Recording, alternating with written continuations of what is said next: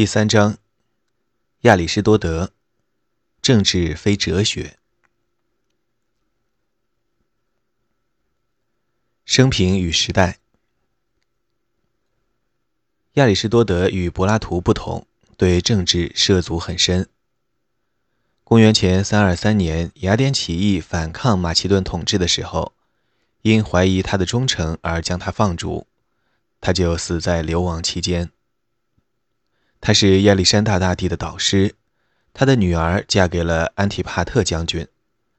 这位将军在亚历山大在公元前334年启程去征服波斯帝国时，被任命为镇守希腊的摄政者。古代的历史学家认为，亚里士多德对他教过的亚历山大大帝怀有二心。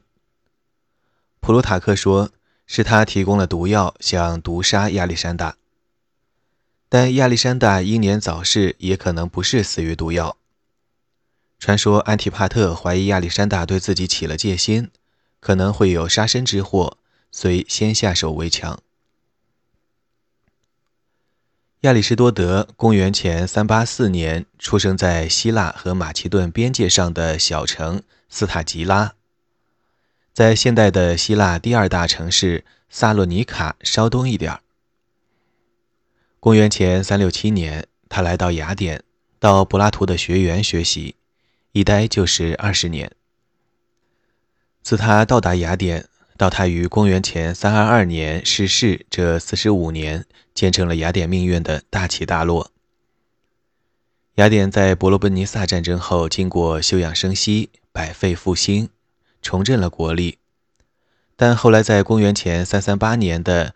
克罗尼亚战争中被马其顿大军击败。公元前三二三年，雅典趁亚历山大大帝去世的机会发动起义，但在同年的阿莫洛斯海战中再次败绩，希腊城邦的政治独立至此终告完结。柏拉图死后，亚里士多德在学园的事业随之中断。学员的领导换了亚里士多德不喜欢的人，于是他携朋友色诺克拉底离开了雅典。他在莱斯博斯住过一段时间，受那里的建筑赫米阿斯招待。赫米阿斯出身奴隶，但精明强干，后来又从波斯国王那里买下了阿塔勒斯城的统治权。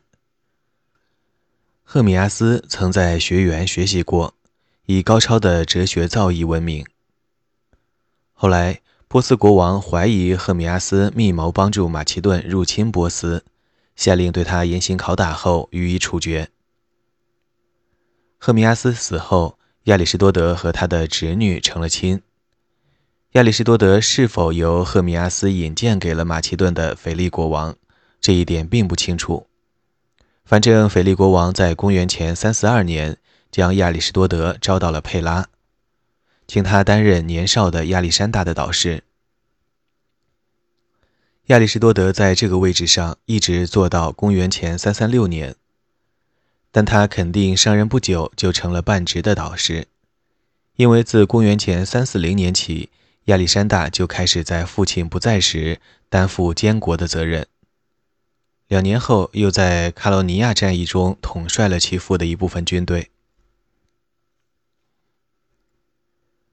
公元前三三五年，亚里士多德返回雅典，创办自己的学校——吕克昂学院。此时，雅典反抗马其顿统治的第二次起义刚刚失败。底比斯也曾反抗马其顿，战败后被夷为平地。但令人惊讶的是，腓力和亚历山大都没有以同样的方式惩罚雅典人。他们允许最坚决反对马其顿的领导人。迪摩西尼继续留在雅典，没有将其强制流放。此时，瑟诺克拉底执掌了学园，但没有证据表明亚里士多德要和他的老朋友唱对台戏。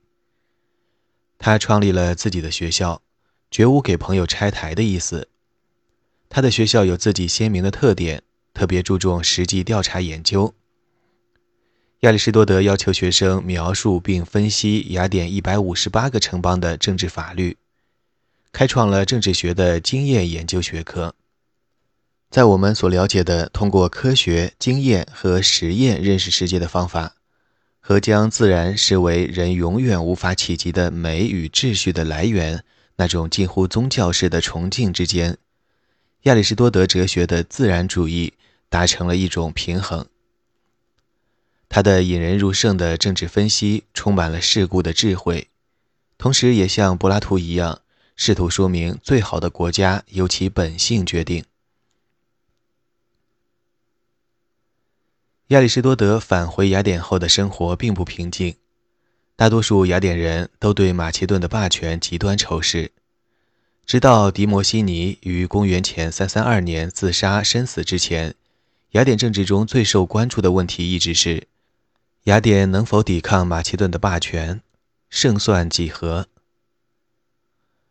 安提帕特像任何占领军的首领一样不得人心。亚里士多德感到自己不仅是外邦人，而且不受欢迎。亚里士多德和莱克格斯的友谊一度舒缓了他的窘境。莱克格斯曾师从柏拉图和伊索克拉底。现负责雅典的财政和城市的日常维护。他名义上是民主派，属于迪摩西尼阵营，但他是亚里士多德在政治学中赞扬的那种温和的贵族派政治家。他保护有产阶级的经济利益，确保了他们对民主政体的支持。即使这样，最终亚里士多德在雅典还是无法容身。公元前三二三年六月，三十二岁的亚历山大在巴比伦猝死的消息引发了雅典的公开叛乱。关于亚历山大的死因，众说纷纭，有人说是死于疟疾，有人说是死于肝衰竭，还有人说是死于毒药。亚里士多德退隐到优卑亚岛的卡尔西斯，一年后去世。同年。安提帕特彻底粉碎了雅典恢复政治和军事独立的希望。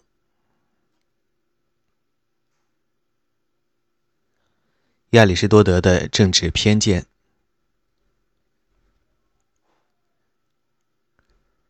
现代读者对亚里士多德的几个观点深不以为然，其中最明显的是他关于奴隶制的观点和关于妇女的智力和政治能力的观点。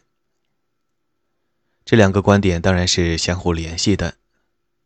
主人对下人、男性家长对妻子和奴隶的关系是一项基本的自然的人际关系。在亚里士多德看来，男公民的家是一个单位，家里的粗活由奴隶来做，因为干粗活会使人不适合从事政治。奴隶和普通劳工解放了公民。使他得以投身于政治生活。家长管理家庭，部分的通过政治手法，部分的通过别的手法。公民之间的关系是平等的关系，主人对奴隶、丈夫对妻子、父亲对孩子的关系不是平等的关系。即使妻子肯定是自由人，而奴隶没有自由。父亲对孩子行使国王式的统治。对妻子的统治则是法规式的，但亚里士多德没有说丈夫和妻子应如公民参政一样轮流持家。下面我们将看到亚里士多德如何为这些关系的公正性辩护。但首先要注意两点：第一点非常令人不安，他说抢夺奴隶是一种作战和狩猎的技艺。古代社会高度依赖奴隶，有些国家或海盗团伙将抢人视为合法的生意和谋生的手段。他们魔爪所及范围内的村民和在海上长时间航行的人，随时有可能被抓住卖为奴隶。对于把战争中抓获的俘虏当作奴隶出卖的行为，亚里士多德建议了管理的办法，但并未批评这种行为本身。他本来有很多机会对奴隶制提出批评，因为他承认许多撰著者都说奴隶制是有违人性的不义之举。第二点需要注意的是，亚里士多德在试图从自然秩序中为奴隶制的存在寻找理由的时候提出，在自我管理能力上，他认为天生的奴隶和他们的主人之间存在着巨大的鸿沟。出身奴隶的赫米阿斯曾师从于他，也曾保护过他。亚里士多德写过一部回忆他的书，在他不幸死后，还娶了他的侄女。对于赫米阿斯，他到底怎么看？我们只能想象。据说，赫米阿斯死前最后的话是：“我没有做任何有无哲学家名声的事。”亚里士多德同样认定，妇女在家庭中只能起附属作用。他说：“他们的理智承担这样的作用是足够了，但远不能在政治事务上做出独立的判断。”妇女、奴隶和儿童只能待在井然有序的家里。市民辩论会和公民大会不是他们去的地方。值得思考的是，亚里士多德的观点在古希腊非常普遍，但是为什么读者经常会对他的观点愤怒不已呢？一个明显的原因是，他的论述都非常脚踏实地，表明他十分注意政治的实际运作。而这在对政治生活一概拒斥的柏拉图的著作中是看不到的。亚里士多德和很多聪明的妇女交流过，有很多机会改变自己的观点。他也有很多机会结合赫米阿斯的情况反思奴隶制的正义性。简而言之，现代读者会觉得，纠正亚里士多德盲点的办法是更多的使用他自己倡导的经验法。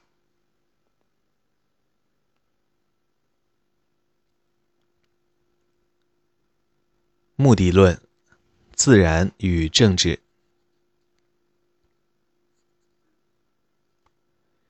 亚里士多德对我们来自未来的建议一定会无动于衷。他的自然概念与今人不同，寻求事物的自然秩序也不完全靠经验。赫米阿斯显然不是天生的奴隶，但这并不意味着没有天生的奴隶。亚里士多德写过一句著名的话：“显然，国家是自然的产物，人是天生的政治动物。”因此，必须先来看一看亚里士多德对自然的理解。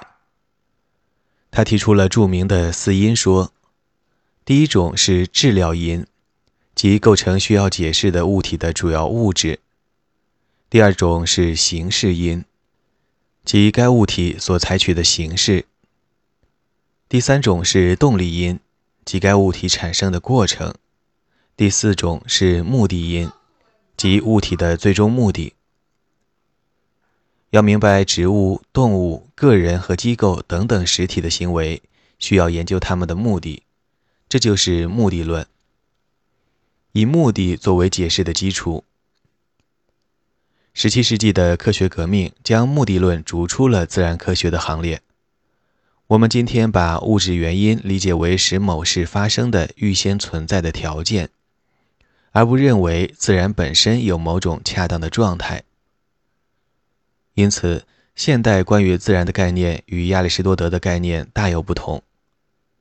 今人用“自然的”或“天然的”来形容事物未经人为影响的状态，比如天然的金发。但亚里士多德把人为的结果。也放入了有自然和非自然形式的事物之中。当今社会，妇女享受与男人平等的政治权利，这在他眼中就是不自然的。生活的自然形式是好的，因为它达到了自然赋予它的目的。亚里士多德的这个观点在罗马天主教会的教义中保留了下来，其基础思想是：上帝是大自然的造物主。自然法则和上帝的法律互相加强。亚里士多德并不认为是神创造了自然，对他来说，自然本身就是神。因为他非常容易接受怀疑论的观点，把自然与不自然的意思与常见与少见，或道德与不道德等同起来。政治学通篇将自然是社会规范的基础作为毋庸置疑的前提。亚里士多德问：有没有人自然天生是奴隶？意思是有没有人在世界上恰当的位置就是做奴隶为别人服务？如果有这样的人，就证明奴隶制的存在是合理的，也说明为什么做奴隶对自然的奴隶是好事。一旦发现了什么是自然的，就明白了事物现状的由来以及事物应有的状态。另外，自然有等级之分，万物都追求某种善，最高级的事物追求的是最高的善。人为万物之灵长，必须从人应如何追求最高的善的角度去理解人的行为。尽管亚里士多德有他的偏见，但是他对于实际情况并未简单的生搬硬套理想政体的模式。只有通过调查人民自我治理的现状，才能知道他们应该如何自我治理。要想发现自然要达到何种目的，就必须观察自然。自然并不总是能实现他想实现的善。世上总是有生长不良的树木。病体奄奄的儿童，夫妻不和的婚姻，陷入内战的国家。但是，只有知道事物发展正常顺利时的状况，才能明白“生长不良”和“有病”这样的字眼所包含的标准。因此，政治学是具有强烈规范性的一门自然历史科学。亚里士多德在物理学中提出了解释事物需达到的标准。两千年来一直被奉为圭臬。四因、形式、质料、目的和动力因，在政治分析中各有其位。国家的形式是它的政体，质料是它的公民，目的是让公民一起过最好的生活。推动它形成的动因，据政治学开头的章节说，似乎是对自足的追求。亚里士多德在政治学后几卷中关于革命的讨论，既叙述了有些国家垮台的原因，也列举了有些国家虽风雨飘摇却仍苟延残喘的原因。